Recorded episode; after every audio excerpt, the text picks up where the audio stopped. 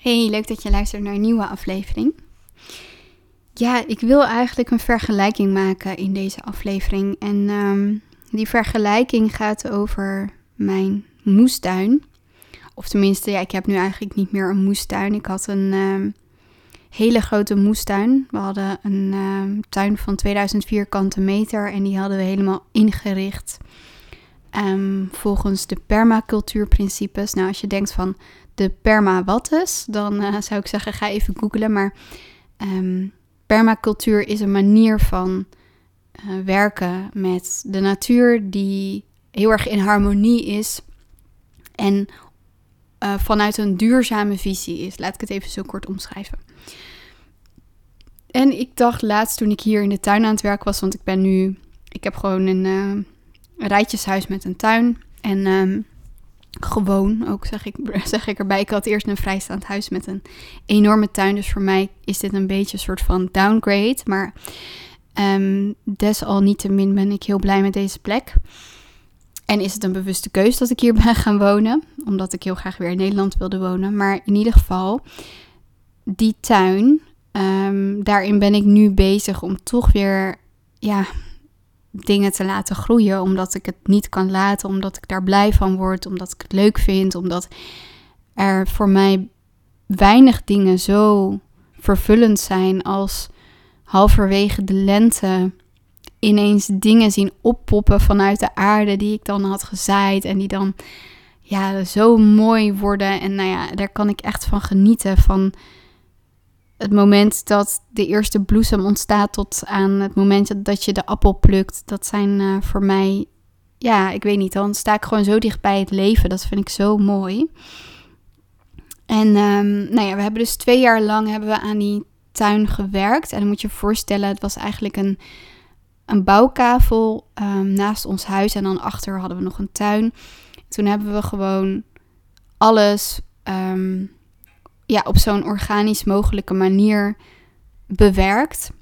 Maar het is best wel een gedoe om um, grond wat zo lang zeg maar niet in gebruik is geweest, uh, weer tot leven te wekken en dus ook de juiste cultuur te laten ontstaan. Zonder te veel um, ja, kunstmatige dingen toe te voegen, zeg maar. Dus het feit alleen al dat je als mens gaat sleutelen aan dingen of dingen gaat toevoegen, dat, dat ontregelt al de natuur. Dus we hebben dat op een hele ja, duurzame en doordachte manier, denk ik wel, gedaan. Ondanks dat we daar niet heel veel ervaring mee hadden. Um, kijk, de theorie en zo, die wisten we wel. Maar ja, in de praktijk is het toch anders en het duurt allemaal veel langer dan je denkt. Maar wat ik, waar mijn vergelijking nu heen gaat, is. Oké, ik ga het proces vertellen over die tuin. En dan ga ik een, de verbinding maken met je business en je transformatieproces. Kijk, waar we starten was dus een leeg stuk land. En op dat stuk land was wel het een en ander. Want die dame die daarvoor woonde was een oudere dame. Die had een moestuin gehad. Alleen dat was gewoon helemaal overgroeid met gras. En gaandeweg, dus ik denk pas na een jaar kwamen we erachter toen we. Uh, nou ja, 2000 vierkante meter is heel, uh, heel veel werk als je dat eh, vierkante meter voor vierkante meter doet. En dan ontdekten we dus echt allemaal dingen die we nog niet eerder hadden gezien. Dus ik ontdekte wilde aardbeien overal in het gras. Ik ontdekte frambozenstruiken, maar ook um, druivenstruiken. Um, nou ja, echt van alles kwam er tevoorschijn. Maar dus ook de ondergrond van een kast die ze hebben gehad.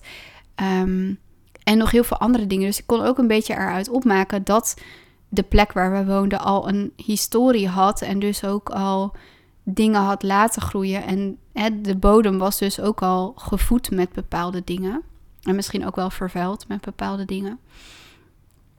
Um, ja, dus wij gingen daar aan de slag en het eerste wat je dan doet is eigenlijk de bodem klaarmaken. En dat is dus de basis. En die basis, dat kan ik ook wel vergelijken met de basis in jezelf. Dus het gaat over um, de grond onder je voeten, maar ook de, de gronding in jezelf. En vanaf het moment dat je dat dus hebt gedaan, dan is het een kwestie van ehm, dus de, zaadjes gaan planten. En die zaadjes die uh, plant je eerst in een klein potje en dan wacht je tot daar de eerste blaadjes uitkomen. En dan zijn ze heel fragiel. En stel je voor, je plant negen tomatenzaadjes. Misschien zijn er maar drie die daarvan werken en die uitkomen. En van die drie plantjes zijn er misschien maar twee, of is er misschien maar één die echt daadwerkelijk goed gaat groeien. Of misschien wordt er één opgegeten door een slak. Uh, mijn to tomatenplanten niet, maar heel veel andere planten werden wel aangevreten door uh, slakken. En het kost dus best wel heel erg veel tijd. Ik was elke dag bezig met, um, ja, gewoon opletten. Hè, wat moet er gebeuren? Zaadjes in de gaten houden. Elke avond even checken. Bijzaaien. Dingen weghalen die niet meer goed waren. Um, maar ook ja, wij wilden natuurlijk ook uit onze, of natuurlijk, wij wilden graag uit onze tuin kunnen eten. Dus goed kijken naar, oké, hoeveel hebben we in, in kwantiteit nodig per, um, per plant. En daarmee waren we gewoon best wel veel tijd kwijt. Dus het zaadje planten, dan vervolgens dat laten groeien. Dan gaat het de aarde in die je van tevoren hebt klaargemaakt. En dan is het de hele tijd um, bezig zijn met genoeg water, genoeg voeding, niet te veel, niet te weinig. Afstemmen op het type um, plant wat er groeit, de juiste planten naast elkaar planten. En ook weer de ondersteunende planten um, aanplanten die weer de groei van die andere planten stimuleren en ervoor zorgen dat er genoeg biodiversiteit is. En dat is echt een best wel complex iets als je dat niet gewend bent, zoals ik. Ehm, ik heb heel lang, uh, ik heb tien jaar lang in Parijs gewoond. Nou, daar had ik misschien wel een tomatenplant, maar daar hield het ook wel mee op. En ik heb daarvoor wel ook een tuin gehad en zo. Uh, maar op deze schaal, ja, dit is wel echt wat anders. we konden gewoon um, in ieder geval van, nou ja, laten we zeggen, het voorjaar tot aan de herfst uit de tuin eten. En dan de winter was dan wel een ander verhaal. Maar nou ja, we hadden echt komkommers en courgetten. Daar werd je gewoon niet goed van. Op een gegeven moment toen waren onze kinderen ook helemaal klaar met alle tomaten en courgetten en komkommers en sla en alle dingen die dus super goed gegroeid waren. En um, ja, dat, uh, dat is ook grappig om te zien. Maar om even terug te komen op de vergelijking je kunt niks forceren in dat proces. Dus je kunt er alleen voor zorgen dat je de bodem zo goed mogelijk um, voorbereidt. Dat je um, zoveel mogelijk stoffen die er al zijn, dus natuurlijke stoffen, um, natuurlijke meststoffen toevoegt om de groei te bevorderen. Maar als je te veel meststoffen toevoegt, dan gaan je planten dood. En sommige planten kunnen er goed tegen en andere niet. Dus het is, je kan gewoon niet sneller gaan dan de natuur. En je hebt ook het ritme te volgen. En ik ging elke ochtend even kijken hoe alles erbij stond in de kast, maar ook in de tuin zelf. En dan kan het zo zijn dat je misschien al drie maanden iets hebt gezaaid. Nou ja, misschien is dit een beetje overdreven, maar je bent al heel lang aan het werk en er is eigenlijk nog niet zo heel veel. En ineens zijn er zoveel dingen die naar, naar boven komen, die de grond uitkomen, die al echt vorm krijgen, die al rijp worden, die um, snel groeien en die echt in een heel rap tempo groeien. En dan zie je dus echt de ja, het resultaat van je harde werk. En al die maanden dat je dat dus niet zag en dat je dus wel aan het werk was. Want we waren al gestart in. Um, even denken hoor. Ik denk dat we al. Ja, al, toen het seizoen eigenlijk afliep, dus zo rond oktober, gingen we al voorbereiden. Dus dan, dan groeit er bijna niks meer, behalve nog wat sla en dat soort dingen. Maar dan gingen we toch al de bakken of de, de moestuin bakken of, of bulten die we dan hadden gemaakt, gingen we voorbereiden. Ehm, dat het niet overgroeide met gras. Dus we gingen of afdekken of nou ja, wat er dan nodig was. En van oktober, ja, echt in december, januari deden we dan niet zoveel. Maar um, vanaf januari begon eigenlijk het seizoen alweer. En dan ben je de hele tijd bezig met die grond um, klaar te maken. En pas in juli pluk je je eerste aardbei. En elke fucking dag sta je in die tuin um, te werken en bij te dragen. En, en je hart en je ziel erin te steken. Maar ook je fysieke um, efforts erin te steken. En dan denk je van ja, ik, ik kan nu net zo goed naar de supermarkt rijden. Want ja, weet je, dat, dat is veel sneller en dat kost me veel minder tijd. En tegelijkertijd is er niks meer vervullend dan dat proces helemaal doorlopen. Echt met je handen in die aarde en helemaal terug naar, de, naar dat zaadje. En vanaf dat zaadje naar dat eindproduct. En dan een, een rijpe, zoete aardbei uit eigen tuin die je zelf hebt geplant van een zaadje. Dat is echt geweldig. Dat is echt gewoon, ja, misschien denk jij echt, meid, waar heb je het over? Maar die tuin was zoveel rijkdom. Dat was gewoon pompoenen, frambozen, bessen, ehm, alles wat je maar kan bedenken, mais. We hadden echt, nou ja, bijna alles daar groeien. Wat daar kon groeien in dat klimaat. En dan om nog even verder te gaan daarop. Dus het is echt hard, hard work pays off. Dat is echt zo. En consistentie, dus elke dag weer blijven werken en, en ook gewoon de natuur zijn gang laten gaan. En met de natuur zijn gang laten gaan. Ehm, kijk, in je business en in je leven bedoel ik daarmee, laat het leven door je heen stromen. Laat het leven flowen zoals het floot. En ga niet proberen om het tegen te werken of om het ehm, te forceren. Want je kan de stroom van het leven niet forceren. En dan om nog even verder te gaan hierop. Um, het eerste jaar was natuurlijk heel veel voorbereidend werk en hebben we ook echt een goede oogst gehad. En het tweede jaar was super interessant.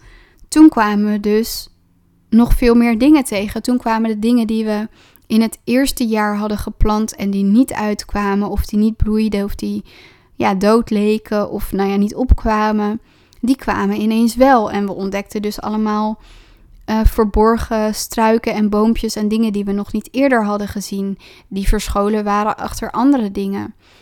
En het tweede jaar hadden we dus veel minder. Um, kregen we eigenlijk gewoon zonder enige moeite, want die moeite hadden we het jaar ervoor al gedaan, zomaar ineens dingen waar we eigenlijk helemaal niet op gerekend hadden.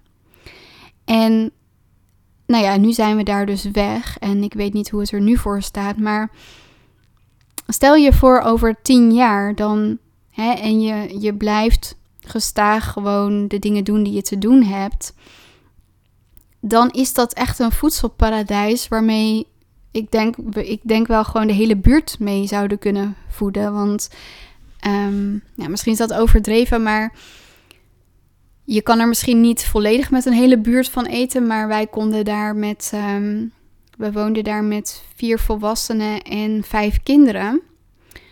Ehm, konden we daar gewoon heel veel van eten. Elke dag verse groenten, verse kruiden en uh, fruit en dat soort dingen. Ja, dat is echt een enorme rijkdom.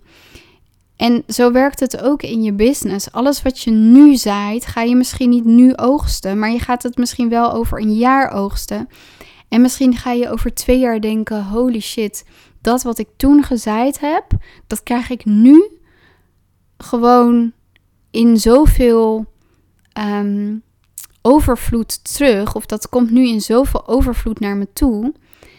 En misschien had je de hoop daarvoor al opgegeven. Maar ik denk echt dat je, je moet niet onderschatten wat het planten van die zaadjes en het consistent verzorgen in het ritme van de natuur en meegaand met de seizoenen je uiteindelijk oplevert. En dat is ook in je business.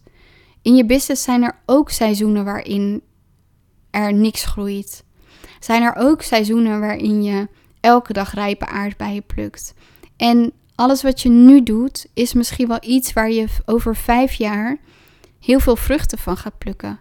Want het eerste jaar krijg je geen appels van je appelboom. Ja, misschien een paar, maar nou ja, na een jaar of twintig heb je misschien wel honderden appels in die appelboom. En wat ik hiermee wil zeggen is: alles in het leven gaat over het leven en is een weerspiegeling van het leven. Dus ook, weet je, we denken allemaal dat we um, heel intelligent zijn en heel veel dingen weten, maar soms zijn we blind voor de intelligentie van de seizoenen, van de natuur, wat we daar aan voorbeeld krijgen. En dit voorbeeld brengt mij heel dichtbij het vertrouwen in dat de dingen gaan zoals ze moeten gaan, maar ook in dat volhouden en, en doen wat je te doen hebt um, met liefde en toewijding, omdat je er blij van wordt um, om het te doen.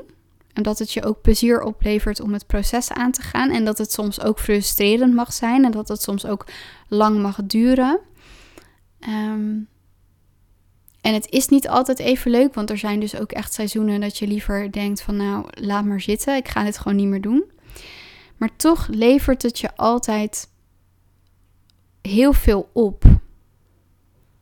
En dat het proces daarnaartoe misschien niet genoeg geëerd wordt en dat pas de kwartjes vallen als het fruit geoogst kan worden. En ik merk nu dat ik fruit oogst van, nou ja, de afgelopen jaren dat ik dingen heb gedaan.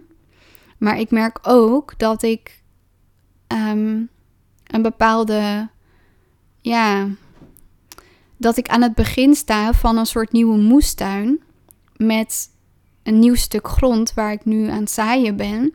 En dat er al een aantal hele mooie bloemetjes naar boven zijn gekomen. En dat mijn ervaring van mijn vorige moestuin.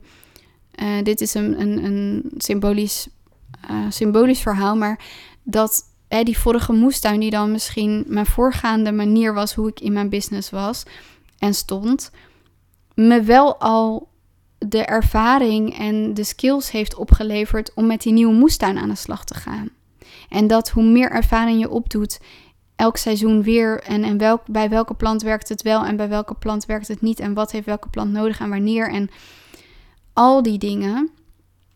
Juist dat leren in dat proces zorgt ervoor dat je sterker wordt, dat je beter wordt, dat je ehm, steviger kunt staan. En uiteindelijk is dat denk ik heel erg waardevol.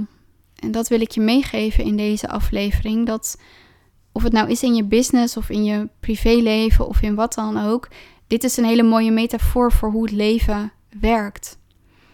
En ik denk dat we daar ook wat meer respect voor mogen hebben en daar wat meer naar mogen gaan kijken, omdat het ons zoveel kan leren. En tegelijkertijd ook dat alle externe factoren waar je dus geen grip op hebt. Um, hè, dus als het heel veel geregend heeft of te veel droogte, ja, dat heeft echt consequenties voor je oogst. En dan kan je nog zo hard je best doen, maar dat heeft geen zin. Kijk, soms kun je nog het wel het een en ander redden of je kunt een, een soort van oplossing verzinnen, maar in de meeste gevallen zijn de externe factoren niet um, tegen te houden en niet beïnvloedbaar.